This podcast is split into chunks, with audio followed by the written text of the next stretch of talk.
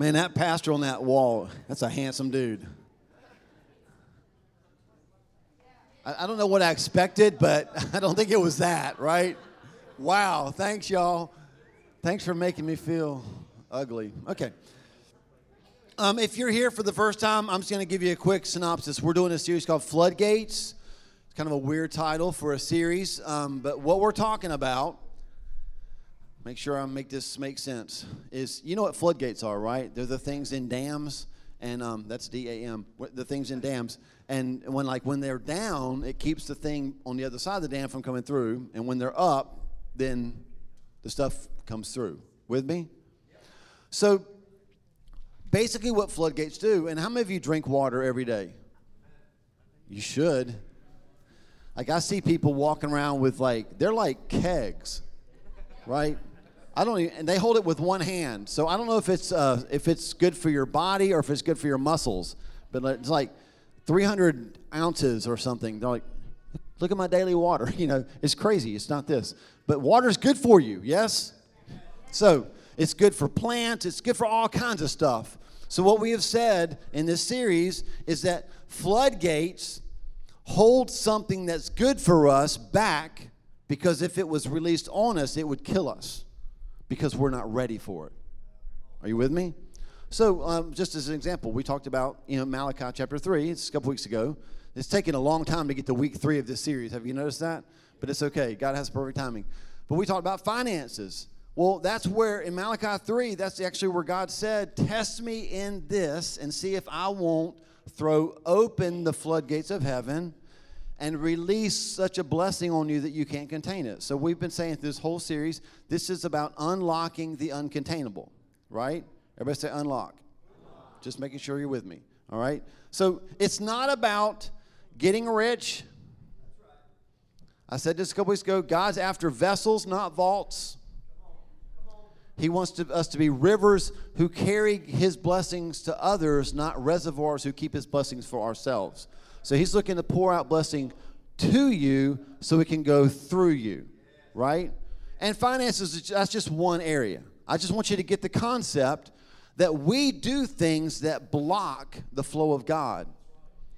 And so he can't even, it's not like he sits up in heaven and goes, Well, I want to be a God who blesses, but I just, they they made me so mad. Because we think of God that way because sometimes ugh, we are that way, right?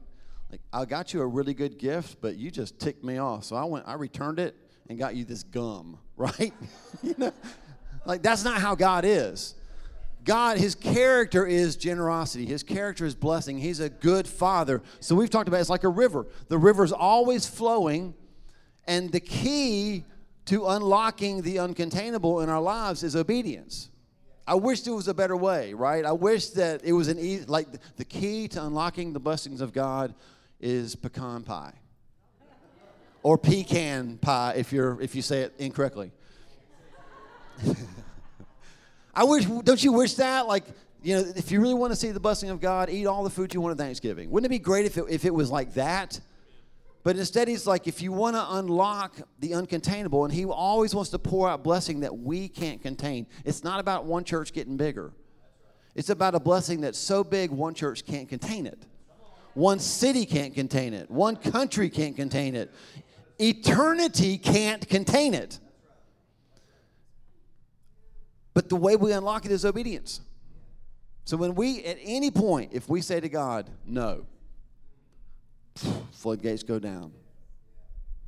And if at any point we say yes, simple obedience produces supernatural outcomes, right? Just a simple yes opens the floodgates, and all of a sudden, like, he just pours out a blessing that we can't contain. So today we're going to talk about another floodgate. this will be fantastic. It won't apply to anybody. The floodgate of forgiveness. Holy cow. Turn to your neighbor and say, This is for me. um, let me be, I want to, I don't want to um, bait and switch you, so I'm going to be very, very, it's, how many of you dudes have ever, um, you've been so vulnerable, and remember the first time you told the, the woman you loved that you loved her? Do you remember how that felt? No? Like, my palms are getting sweaty just thinking about it right now. Like when you are the first time you worked up the nerve to ask her out. I know in today's culture, women ask men out too. So the first time you asked whoever that you want to ask out, the first time you did it, I remember how like you're like doing this. I mean, I remember being at the movie theater the first time I tried to hold Wendy's hand, and I was just making sure it wasn't sweaty, right? And she was like, "This dude has got a rash." Right? It was not good. It was, and I was like, "No, no, I promise. I'm just trying to dry them off, right? Before that's wet, so I can't. You know, it's just crazy." Because there's there's a there's a, a vulnerability when you expose yourself and what if people don't respond? So i'm going to be vulnerable. I'm probably setting myself up for disappointment. But at the end of this message there'll be an altar call given and all of you should respond. Every last one of you. I'll beat you to the altar. I will not be praying for people. I'll be praying for myself. God you know because all of us need forgiveness or need to forgive. Every single one of us. So, the best way to start this off is with a story, a testimony, right? Because we love testimonies. Y'all love testimonies. Y'all are like a give me the mic church, right? It's crazy. But Amanda's got it. She, she, she said this week, she sent me a text. I, I know you said you're talking about forgiveness, and can I please give a testimony about how that's played out in my life? And so when someone's like, saying that, you know what I told her, of course? I was like, nah. no, I didn't. I said, yes, come on, come on. So, y'all welcome Amanda as she comes. Now, my notes are right here, so if you feel it, you just roll with it, okay? All right, so I'm Amanda, and I'm not good with words. I'm better at writing them, so. Okay. Um, anyways, I felt led to talk about forgiveness whenever he said something about forgiveness last time. Um, I want to, um, before I talk about the forgiveness, this past week has been kind of heavy because I still have issues with forgiveness. So um, I prayed hard this week so I could be free of that and let it go so I can give y'all the testimony that I have. Um, well, sort of, sort of. Um, if anybody knows me, my dad passed away about four years ago. Um, but anybody that knew me knows that I speak mostly positive things about my dad. Um, so this is kind of like a negative slash positive. So um, my dad was an angry alcoholic and a drug addict until I was about 15 years old. I didn't have a good relationship with him because with that brought anger and bitterness and emotional and verbal abuse. Um, also physical to my mom. Um, my parents divorced when I was about three or four, and um, my dad was a truck driver, so I only saw him every other weekend. Um, I was angry. I was really, really angry. Um, I didn't want to go to my dad's. I begged my mom on weekends not to go to my dad's. Um, anyways, he stopped drinking when I was nine, and then I found out that he was doing drugs while truck driving to keep himself awake. That's not an excuse, but that's what he was doing. Um, when I was about 15 or 16, I started praying hard. I learned the power of prayer. Um, I used to write journals, I used to pray, and I can go back and you can see every day I prayed about my dad. I said, just please deliver him from this.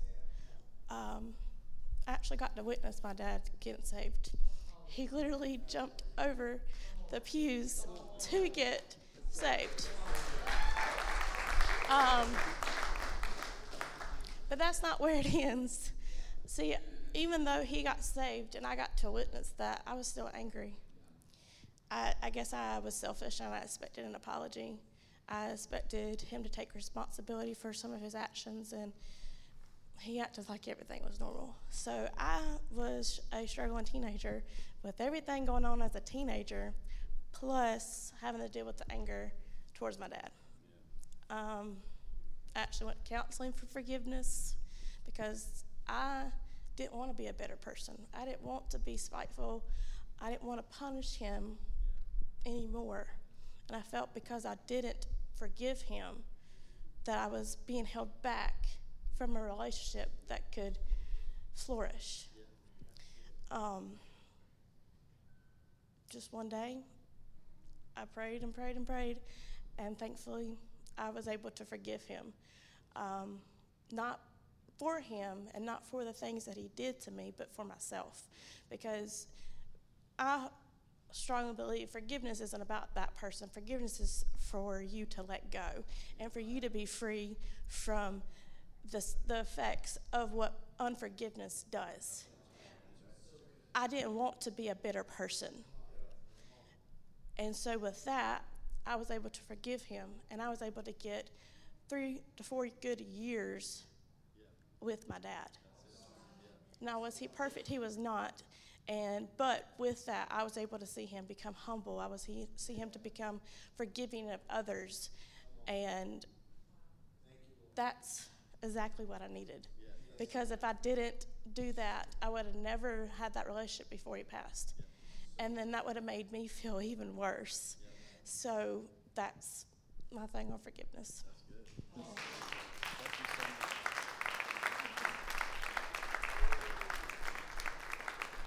Mm. So good. Y'all can relate to that, can't you? Yeah, so you can see like forgiveness is what releases the floodgates, unforgiveness is what keeps them down. All right, I want you to, I want you to turn either turn in your Bible or scroll to it, however you do it, tap to it. Matthew chapter 18. I want to read you the story. It's called the parable of the unmerciful servant. And here's how we're going to tackle this morning. Um, just going to be teaching. Is that cool with you guys? I don't think I'm a very good preacher anyway. So um, we'll just tackle the text and then we'll talk about some takeaways, okay? That's what takeaways. Everybody say takeaway. You know what that is? That's the part you hate. That's the part where the text becomes practical, where I say things like, well, because we read this, here's what we should take away. And we're like, oh, crud. I just want to nod my head, right? Takeaways don't let you nod your head. That's where we apply it, real life. And you don't hate it, you actually love it. That's why God's moving here. Okay, so here we go. Matthew chapter 18. Let me just read the whole thing, starting in verse 21. Then Peter came to Jesus and asked, Lord, how many times should I forgive my brother or sister who sins against me? Up to seven times. Sounds like Peter might have had an issue, right? Jesus answered, I tell you, not seven times, but 77 times. Therefore, the kingdom of heaven is like a king who wanted to settle accounts with his servants. I shouldn't go off on this tangent, but I'm just going to say this very, very quickly. Um, I'm not defending my style of teaching, but I love that even Jesus, when he addressed a really tough topic, told a story. Now, I'm, I'm telling you, I get accused all the time of not being deep because I tell stories. And I'm just like, dude, read the gospel, get back to me.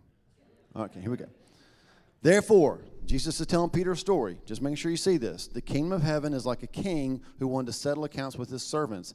As he began the settlement, a man of a man who owed him 10,000 bags of gold. I don't have any gold. That's a lot. Was brought to him. Since he was not able to pay, the master ordered that he and his wife and his children and all that he had be sold to repay the debt. At this, the servant fell on his knees before him. Be patient with me, he begged, and I will pay back everything. The servant's master took pity on him, canceled the debt, and let him go. Oh, the story would be so good if we stopped there.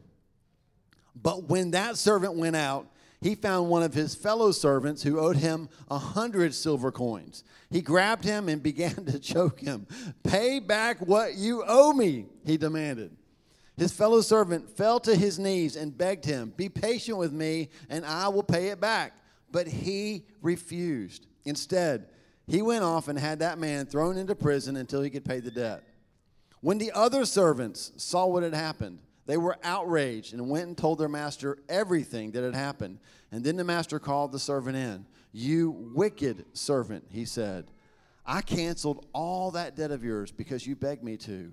Shouldn't you have had mercy on your fellow servant just as I had on you? In anger, his master handed him over to the jailers to be tortured until he should pay back all he owed. This is how my heavenly Father will treat each of you unless you forgive your brother or sister from your heart. All right, now zip back up to verse 21. We're going to go through this verse by verse. Just a little bit of quick teaching, okay? Um, Peter, I want you to know this. We knock on Peter a lot. But when he said, Hey, Lord, how many times should I forgive my brother or sister? Up to seven times. Peter more than doubled what was expected. So the religious leaders of that day, they taught that you should forgive somebody three times. So Peter's like, Well, surely if I like three times two is six, add one more, Jesus will be happy with seven, right? So he, I do think that Peter probably was having a little issue with somebody. He might have been looking at somebody when he said this. Lord, how many times should I forgive people? Right? We all have struggles with people because sometimes people can be jerks. Amen? All the jerks said amen. they didn't even know what they were amening. You just completely told yourself. And Jesus answered him. This is an interesting answer.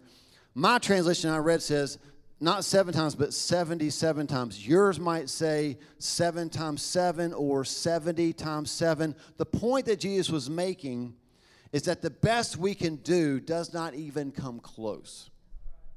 Right? I also like this.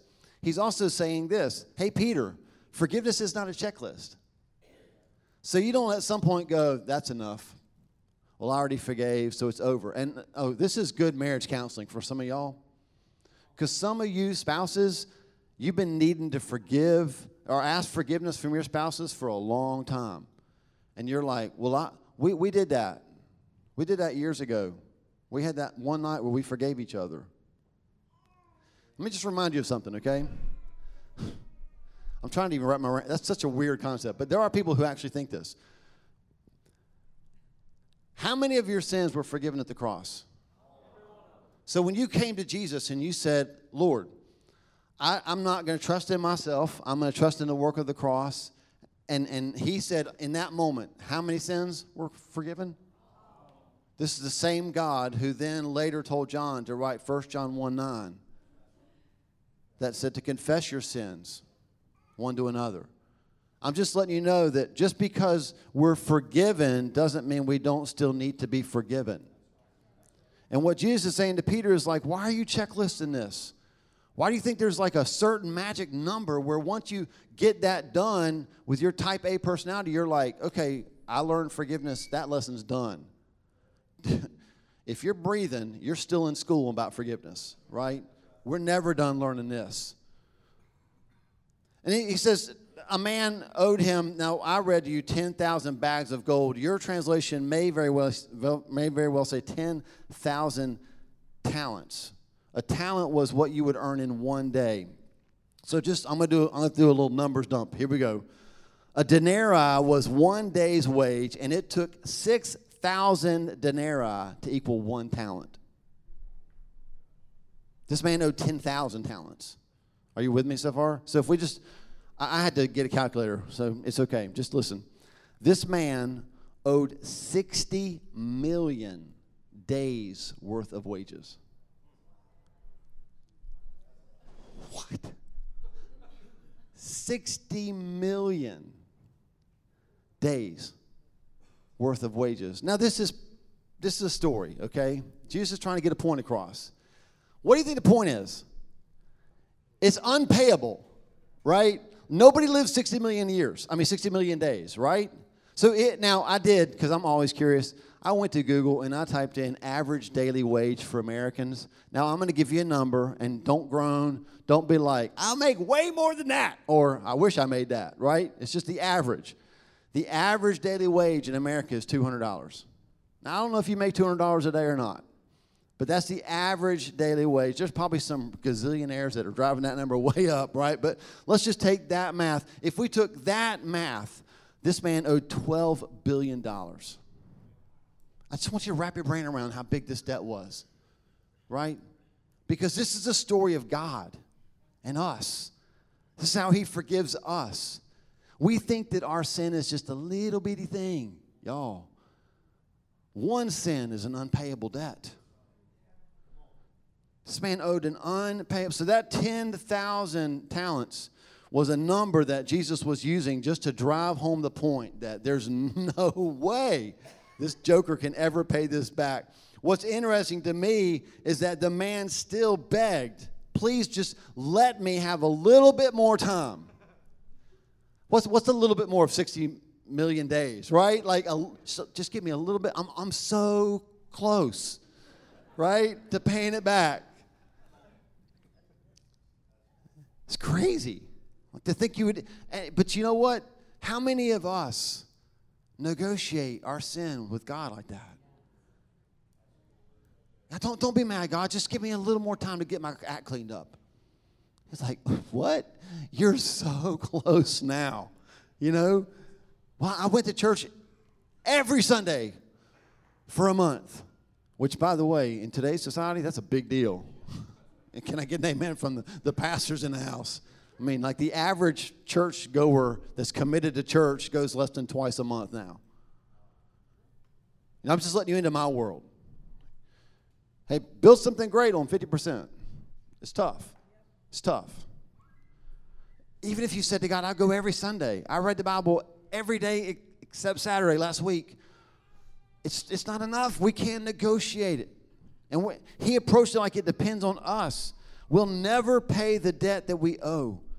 People who want to earn their way into the kingdom, no matter how good we are, will never be good enough because it's a big debt. Our ability is it's far beyond us. And here's what I want you to get to, and we'll talk about this in takeaways. Your ability to forgive is also beyond you.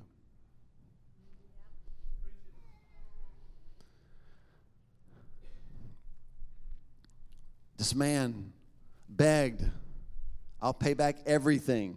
And don't you know the master was like, right, right. You ever had somebody tell you they'll pay you back and you know, like they're not lying, you just know they ain't never gonna do it. Parents, you loan anybody loan money to family? I'll pay you. All, I'll pay it all back. right. It's a gift, brother. Just take it, right? Because I don't. I don't want to hate you at Thanksgiving, right? Just take it, man. Just take it. Okay, I'll, uh, it's a gift, but I'll, I'll promise. Whatever. and, and, and then they don't they don't pay you back, but they have a new car.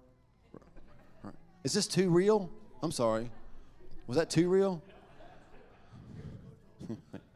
no, I forgive you. You're out there slashing their tires, you know, whatever.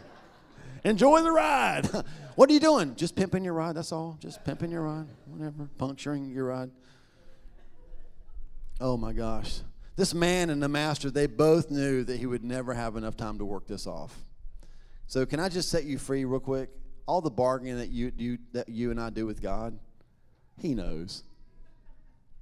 I think he looks at us like, you're so adorable. Like, what do you do? You really? Oh, uh, that's not going to work out the way you're saying, but whatever. Okay verses 27 and 28. These are the best and worst verses of the story. The servant's master took pity on him, canceled the debt, and let him go. Canceled the debt. You know, that's what happens when we forgive people. We cancel their debt.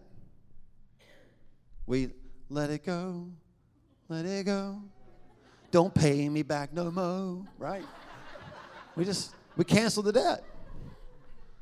Some of y'all are like, that was way better than the original, right? way better. And some of y'all are forgiving me right now for ruining your favorite song.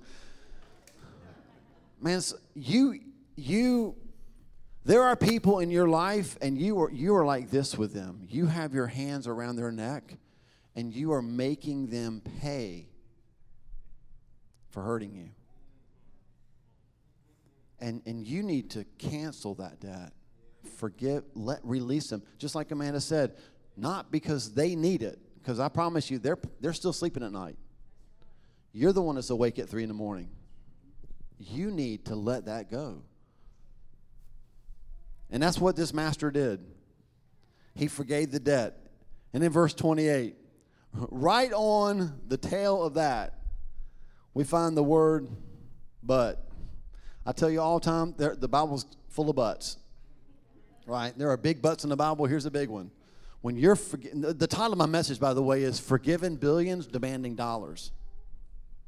When you've been forgiven billions of dollars, twelve billion dollars, and then there's a but after that, There's a problem.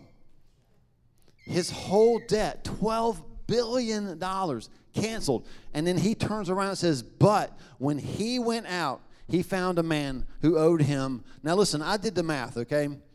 I, I got to read this. I'll never get it right. He demanded the equivalent of 1.7 millionth of 1% of what he had just been forgiven of. I mean, that's like a, a dot with a boatload of zeros and then a number. Just that fraction of what, and I, and I said this, I taught this to youth once, and I said, you know why he, why he did that? Because even though he'd been forgiven billions of dollars of debt, he still didn't have any. He had no money. And so he went out to try to find money wherever he could find it. You can be forgiven so much and still have nothing. You have to trust the person who forgave you will also then take care of you. There's a preaching that, I don't have time to go into it, but here's the deal. There's a lot of believers who have trusted Jesus with their salvation, but they're not trusting Jesus beyond it. Well, I should have told you this up front. I'm trying not to be mad that you're quiet. but I've lived this message, and I've paid a high price to preach it. You might not have paid enough of a price to listen, but I've paid a price to preach this one. I've lived this one out, right? Wendy and I have lived this message out. It's deep in me, y'all. Unforgiveness is the greatest blocker to the blessing of God in the body of Christ. So many people walking around mad and ticked off and offended at the smallest things. So the second man, what did he do? The exact same thing the first man had done. At some point, do you, did you think that the guy was like, I think I've seen this before, right? Like, oh, oh, that's right. That was me just moments earlier. I was begging for more time, begging for somebody to just, just have mercy on me. And now the second man's doing the exact same thing. Verse 30, but he refused. Some say he was unwilling.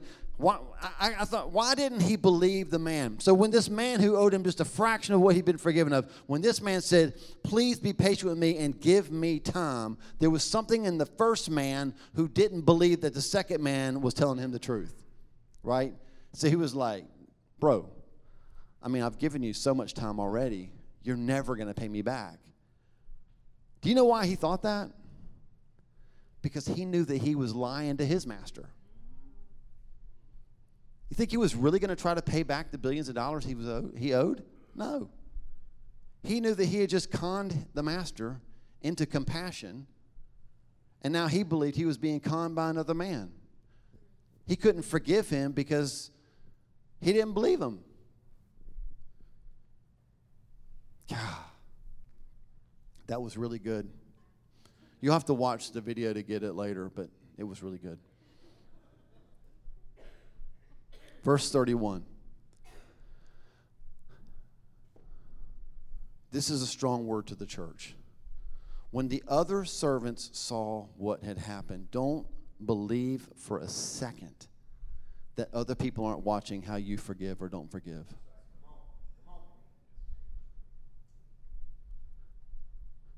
You said we profess Jesus, and then we get together and roast other people with our conversation. The world has the reaction that we just were reading about. When the other servants saw what had happened, they were outraged. Now, there's a definite spiritual attack on Christianity in our country today. Would you agree? So, there's a spiritual reason why people are, are leaving church like crazy. Well, unless churches are hungry for God, and I think what we're seeing is a return, right? But part of the reason that people have left is this verse is that we've actually not lived out the forgiveness that we've received. And people are like, dang, like if you can't like need a penny, take a penny, right? need forgiveness, take forgiveness give forgiveness when you receive forgiveness. They're like, if you can't make that work, I don't know that I, I don't know I need this. I'll just sleep in a little longer. They were distressed It literally means in the Greek that these fellow servants were grieving. They were grieving that this man didn't offer the same forgiveness that he'd been given. So they went. The master called the servant in. You wicked servant, I canceled all that debt of yours because you begged me to. Being forgiven should change us, especially in the area of forgiveness. Forgiven people forgive people. The answer to this question of how this happened is simple. The first man believed that he deserved to be forgiven and believed that the second man didn't deserve to be forgiven. Anytime, y'all, anytime we approach God with this attitude, well, your favorite child is here. I mean, I they're all messed up, God. Holy cow. They need church, right? They need more Maverick City. But but God, I mean, you've always known that I was good. Man, the minute that we think we deserved forgiveness, it's the minute that we, we withhold it from others because we don't think that they deserve it. Last bit of teaching from the text. Please buckle your seatbelts. Don't throw things at me. Here we go. And then we're going to do some takeaways, and then we'll get out of here because y'all are hungry, right? You're ready to eat. We're eating now, but I know you want to eat food, food, right? So, verse 34. In anger, his master handed him over to the jailers to be tortured until he should pay back all he owed. When I read that verse, the first thing I thought was, well, serves him right. Anybody with me? I mean, it's, it's not a trick question, so don't feel bad for saying yes. I was like, well, the dude's a jerk. He's a jerk. He should be put in jail. Ha! I'm like, I'm, I'm yelling at the Bible, right? Go, Master! Ha! Love it! And I felt like God said, Can, can you please, Paul, just chill? and take this verse and just teach the church to stop talking about karma. I know, I just I just ticked a bunch of you off. Full disclosure, people talk about karma and don't even know what it is. Okay? So little teaching moment, very quickly. Some of y'all, go, some of y'all are like, I'm gonna have to go clean my Facebook up after this message, right? I see Christians post about karma all the time. Christians don't believe in karma. It's not a Christian teaching. It's a it's a real life. Like we see it play out. Like we're like, oh well, you did this and you deserve that. And the Bible says you reap what you sow. So I guess that's like karma. No, no. Karma is that you get what you deserve. The point of the story is that he got what he didn't deserve. He never deserved to be forgiven billions of dollars. So we look at verse 34 and go, well, that's karma. No, that's an idiot who didn't receive what he'd been given and then pass it along to other people. The Christian faith is not a faith of karma.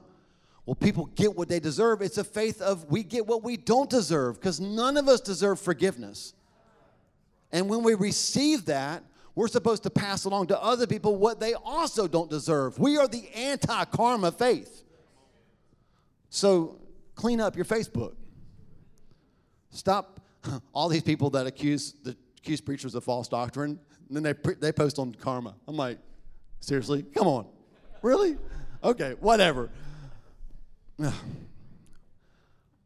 We're we're to be grace driven more than karma driven. And I'm telling so here's where karma comes from.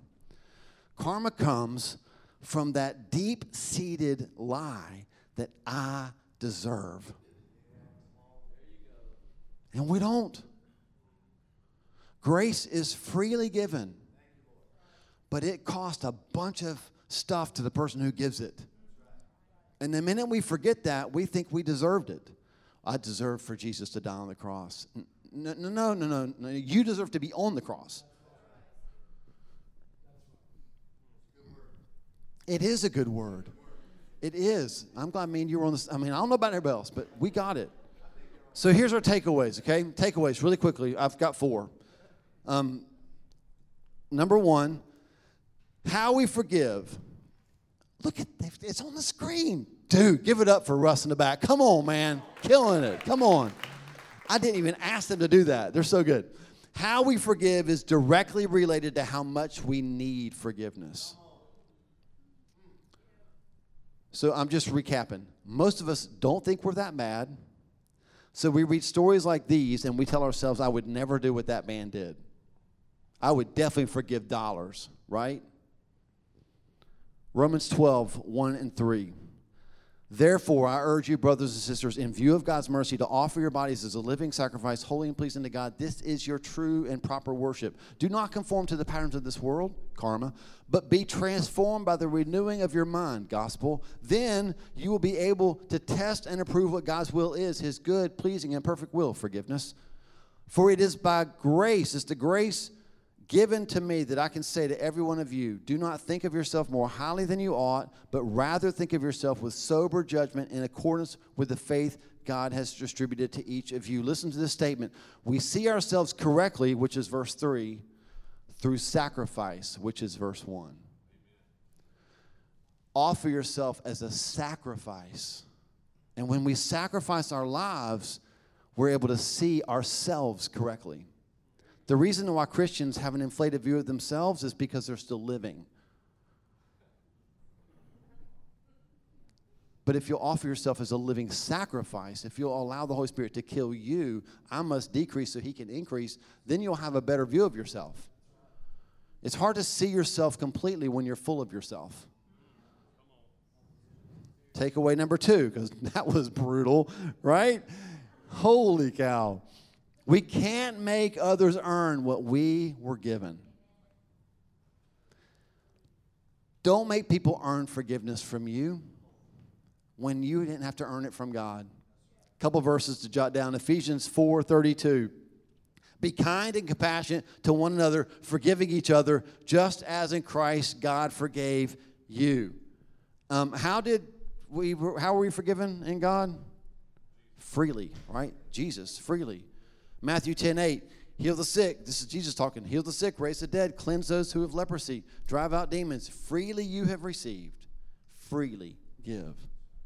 Man, we are so bad at charging others for what we didn't have to pay for. Don't make others earn what you were given. Here's the third takeaway. This is the hardest one of all, and this is going to absolutely bring out the doctrine police.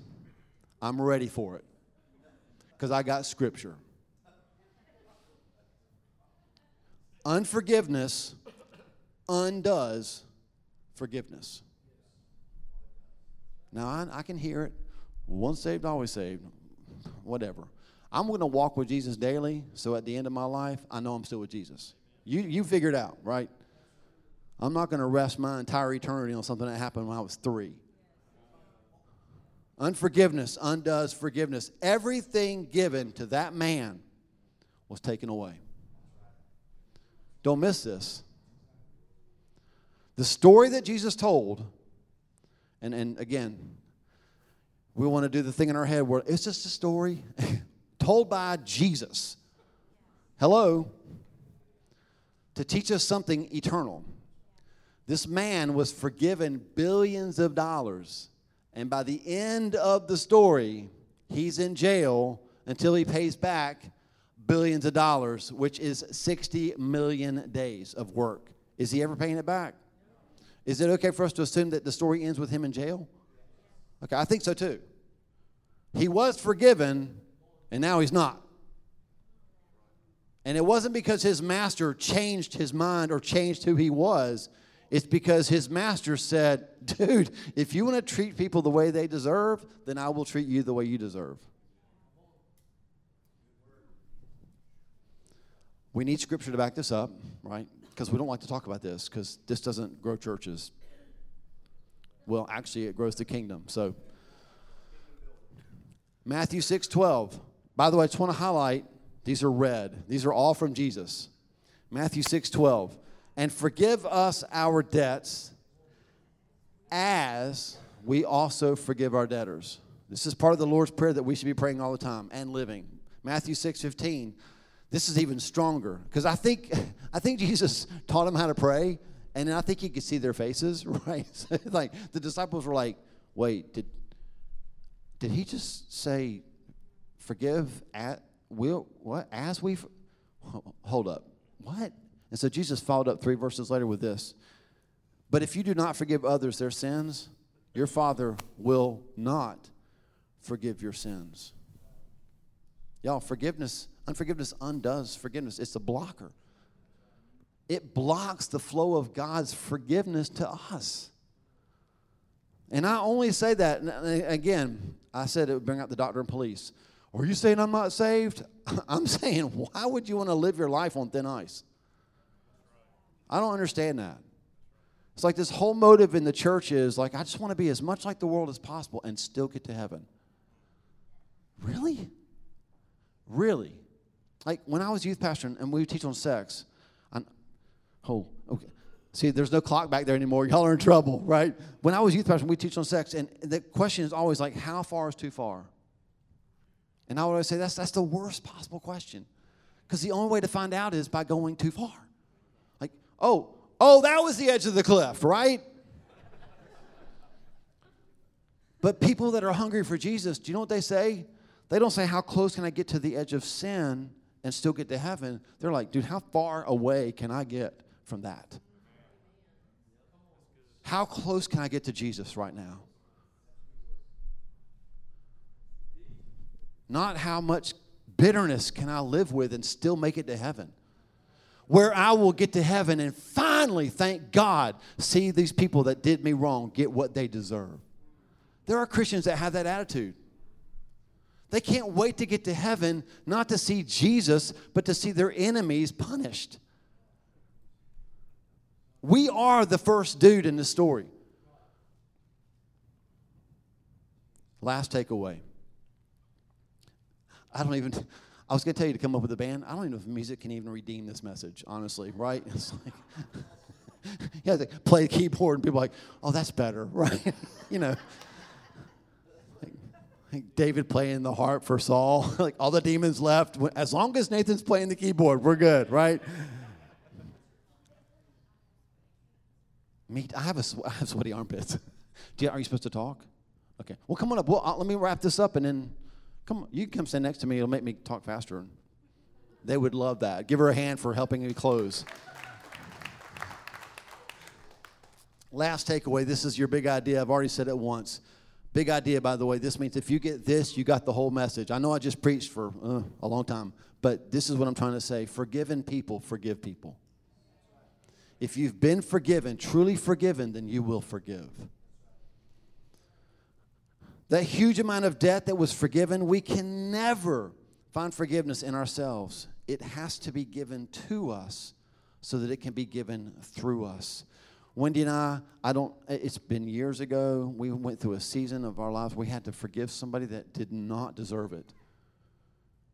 And it's the only, this might be a bad statement, but it's the only season of our lives where I knew that God told me that she and I daily we're supposed to kneel on our knees beside our bed and pray, not just for that person, but for God to give us the forgiveness to give that person.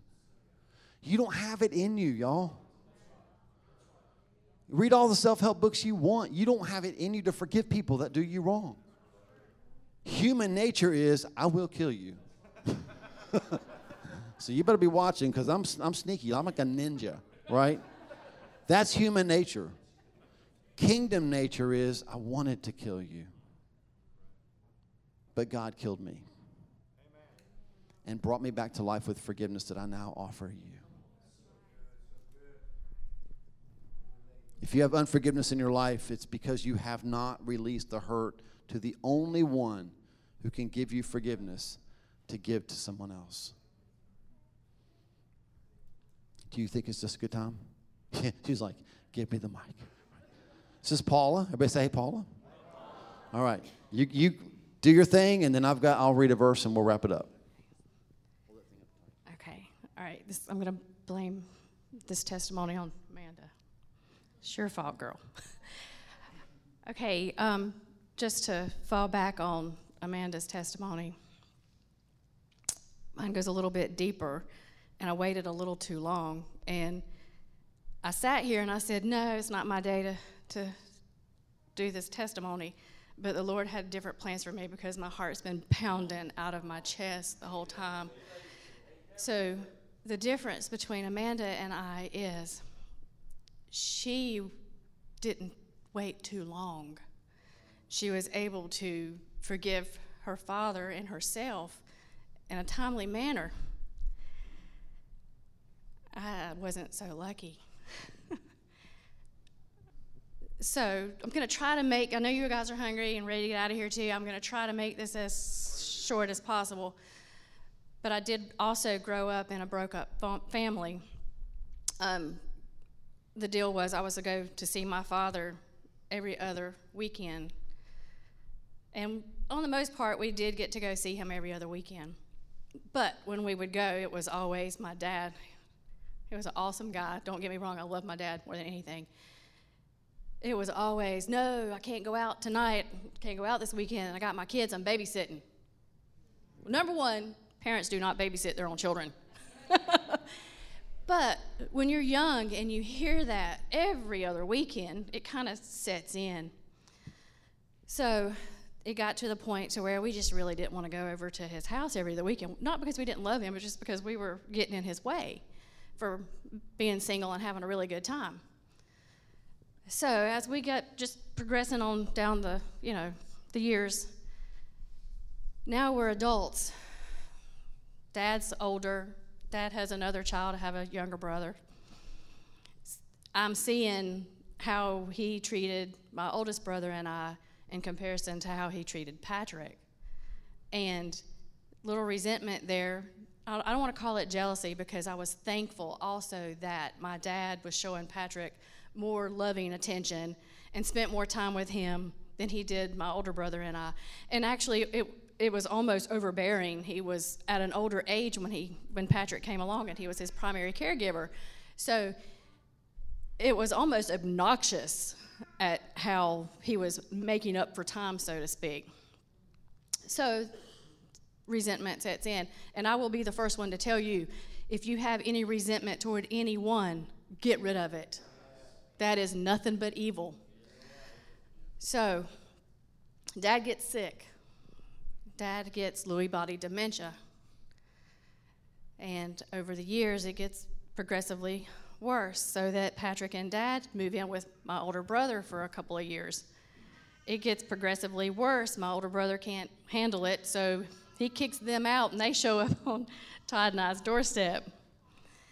So I open the door, and there stands Dad and Patrick and all their bags. I'm like, oh, you're coming to stay? We're coming to live.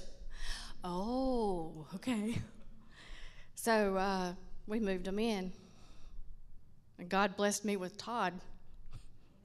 I'm telling you, because there's no way that I could have lived that life by myself without Todd. Okay, so Dad and Patrick are living at the house now, and I'm going stir crazy because I'll be the first one to tell you I am not a caregiver. I'm not a caregiver. I love you. I will love you all that I can. I will do for you as far as making a meal, but giving you a bath, I'm going to have to call for reinforcement. I can't do it. I'm just that person. And just so that all you guys out there that are caregivers, God made you for a reason because He knew there were going to be people like me. All right, so it was a tough life we lived there. I held all kind of resentment in my heart because my dad showed up at my doorstep with my little brother, not because I did not love them, but because the mindset I had is, why am I taking care of my dad and my little brother when my dad never really took care of me? He didn't take care of me, but here I am taking care of him. And it, Lewy body dementia is ugly. All dementia is ugly, but Lewy body is more aggressive and more progressive. My dad was fallen and I couldn't get him up. Todd is in my life for a reason, and that was one of them. He helped me through and through to take care of my dad and to take care of Patrick to get to, to the, so that Patrick continued to have a, a father figure in his life even though my dad couldn't be that figure anymore because he just couldn't. So, all I can tell you is this my dad did not live long. He lived a year past longer than they expected him to, so he lived for eight years instead of the seven.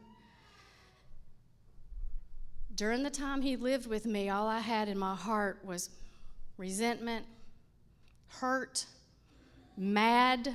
And when I'm mad, I'm not mad at just one person, I'm mad at the world. Todd can vouch for that also. And I'm not nice when I'm mad, I'm hateful to others. Mad's not a good place to be. But resentment brings it in because resentment's nothing but the evil. So, the reason I'm telling this testimony is because I know that I've sat there this morning and God is telling me that I am not the only one that has felt this resentment. The difference is this is I waited too late. By the time that I could forgive my father for not taking care of me as I was growing up, and then forgive myself for being resent, resentful because of it, I couldn't tell him. I could tell him all day long, but he's not going to remember. He, has not, he doesn't remember my name. He doesn't remember my face. He doesn't know who I am. And then he passed away. He has no clue that I even held the resentment, nor does he have a clue that I forgave him for the reason that I felt like I needed the resentment. And he wasn't around to witness the fact that I forgave myself. And then I had to turn around and forgive myself again once he passed away for feeling the guilt of the fact that I didn't do any of that in time and that I felt that way. So I'm telling you right now if there's anyone in here that has any resentment towards someone they love, someone you don't love, it's going to come back and it's going to rear its ugly head if you don't take care of it now. If you don't forgive and literally forget and then forgive yourself. And Paul is right. You learn from all of this, you learn from it. My heart is a forgiving heart. And for all of that, I've been able to learn how to forgive others, forgive myself first. And then it also helps me to understand all the forgiving people that I have in my life, that they're able to forgive me too. So I've waited for years actually to tell this testimony because I never really thought it was time. But today, the Lord said it's time. So all I can say is love your people and forgive them.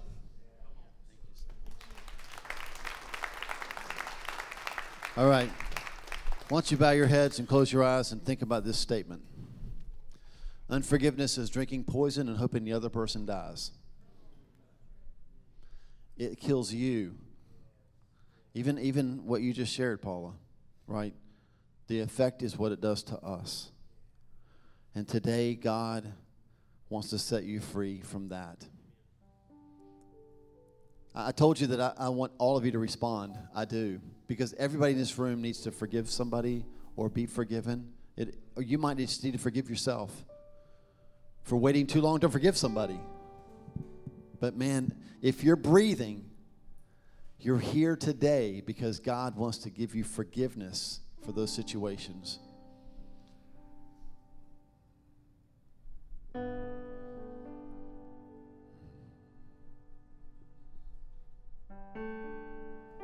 Just going to ask you to stand where you are. To respond to this message from the Lord. And then I'm just simply going to pray over you. Would you would you just raise your hands to the Lord?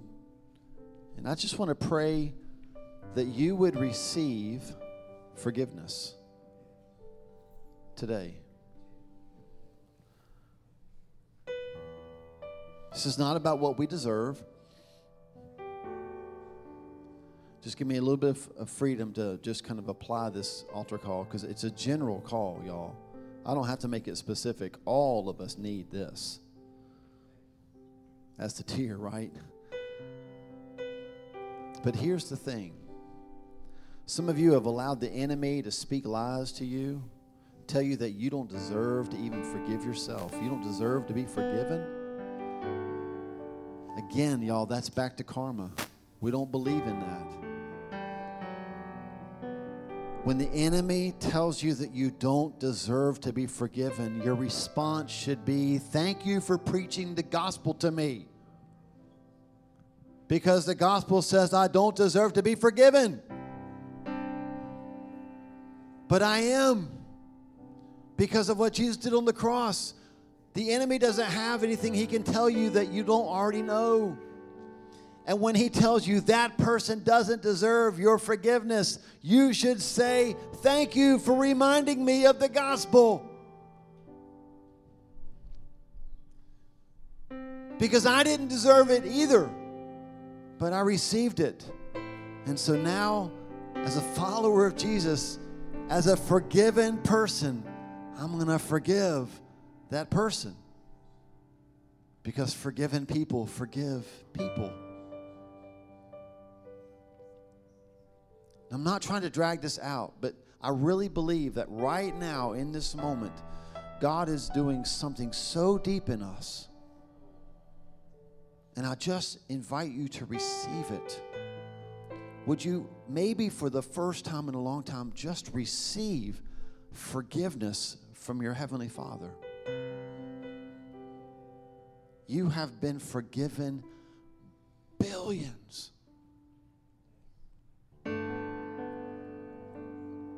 And let's don't be like that first guy who thought it was a great decision on the master's part to forgive him because he really did deserve it.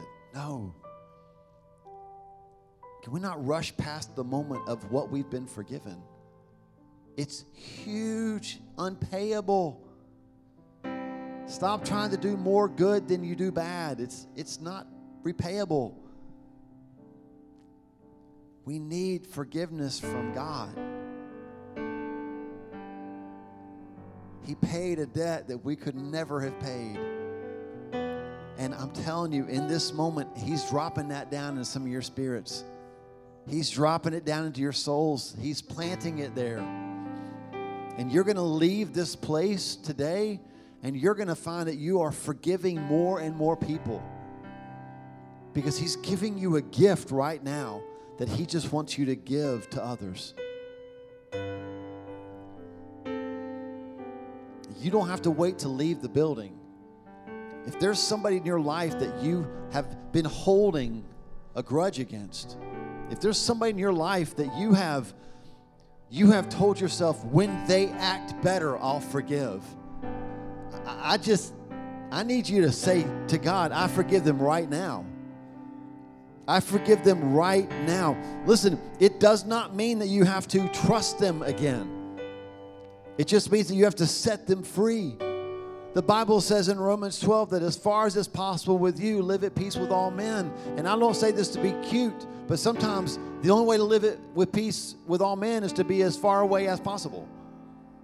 But in your heart, you have to be free. And so I'm calling you right now just to set them free and set yourself free. The end of Romans 12 says that's how we overcome evil with good. It's when we leave room for God's wrath. And last statement, and then I think we should probably, can we just sing a little bit? This is why forgiveness is so hard, y'all. Because when we forgive other people, we step off the throne of judgment. And we allow the King of Kings, the Lord of Lords, the Creator of the universe to take the throne that is rightfully His. And we say to Him, I'll leave room for you to deal with that person. And so, the most skeptical person in this room right now, the least emotional person in this room, can we just talk business transaction? The wisest thing you can do right now is to take the person that you're so mad at and just place them in the hands of God. He says, Leave room for my wrath. You take care of overcoming evil with good. You bless them, just bless them. Just set it, you're, you're free just to love on them, but you just put them in my hands and I'll take care of them. And as we as we sing at the end, just to kind of seal this with a song, would you just do that with the Lord? And I would encourage you to whisper their name. You've heard a couple testimonies already about fathers. My guess is they're not the only ones in the room with things that they need to deal with with fathers. But it could be an ex spouse, an ex business partner, a current business partner, a teacher, a student, a neighbor. Oh, God, it could be a family. But let's be people who forgive.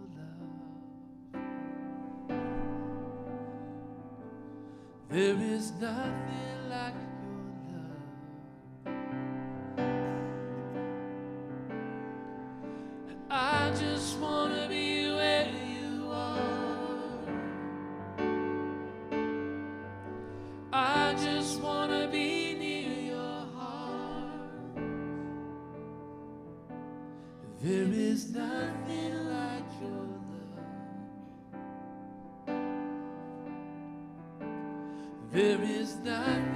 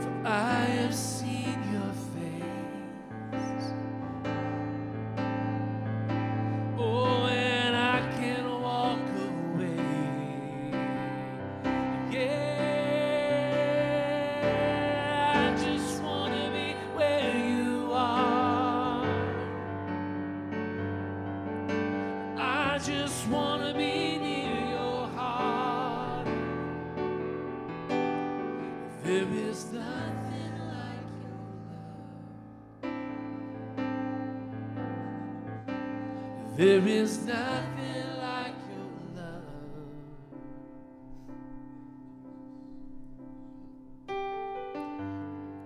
Okay, so Joyce says, I've got to share this. So before she does, let me just tell you this. All of you that have been praying for the Lord to move like he did in the book of Acts, this is what it looks like. That's maybe what it looks like.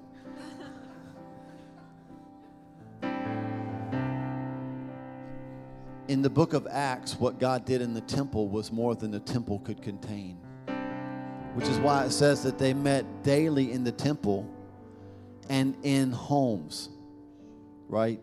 So a lot of these testimonies that you're hearing, that like, because I love it, like God's like, I need to share this. This is stuff you need to be doing also Monday through Saturday. Standing in line at Walmart, turn to somebody and go, I don't know why, but I feel like I'm supposed to share this testimony with you. Not that you shouldn't share it now. I'm just because you do that too. I'm just saying don't think we have to squeeze it all into this. This is bigger than a container, right? That's why we're unlocking the uncontainable. Okay, Joy. No, this is two minutes, I promise, because I stood over there. Okay, so I came in here knowing there are two people in my life I have to forgive. And I stood over there and I was like, how? I don't know how, but this is what I did, and I feel like you may need this. This is gonna be, this is gonna sound awful, y'all. But if you know me, you'll be like, oh, yeah, that's Joy. I was the guy who put their, put their hands around the neck of the person who owes me thousands. And in my head, I mean, I'm, I, I'm really living out of vision lately. So I put my hands around them, around their necks, and then I looked back at the king who forgave me millions and billions. And I let go. And I dropped my hands off of them and just said, Go, I forgive you. I just forgive you. So if you're standing there going, How? Go ahead and start strangling them. And then look back, though, at the king that forgave you everything. And it'll be easy to drop your hands. That was it. That's so good.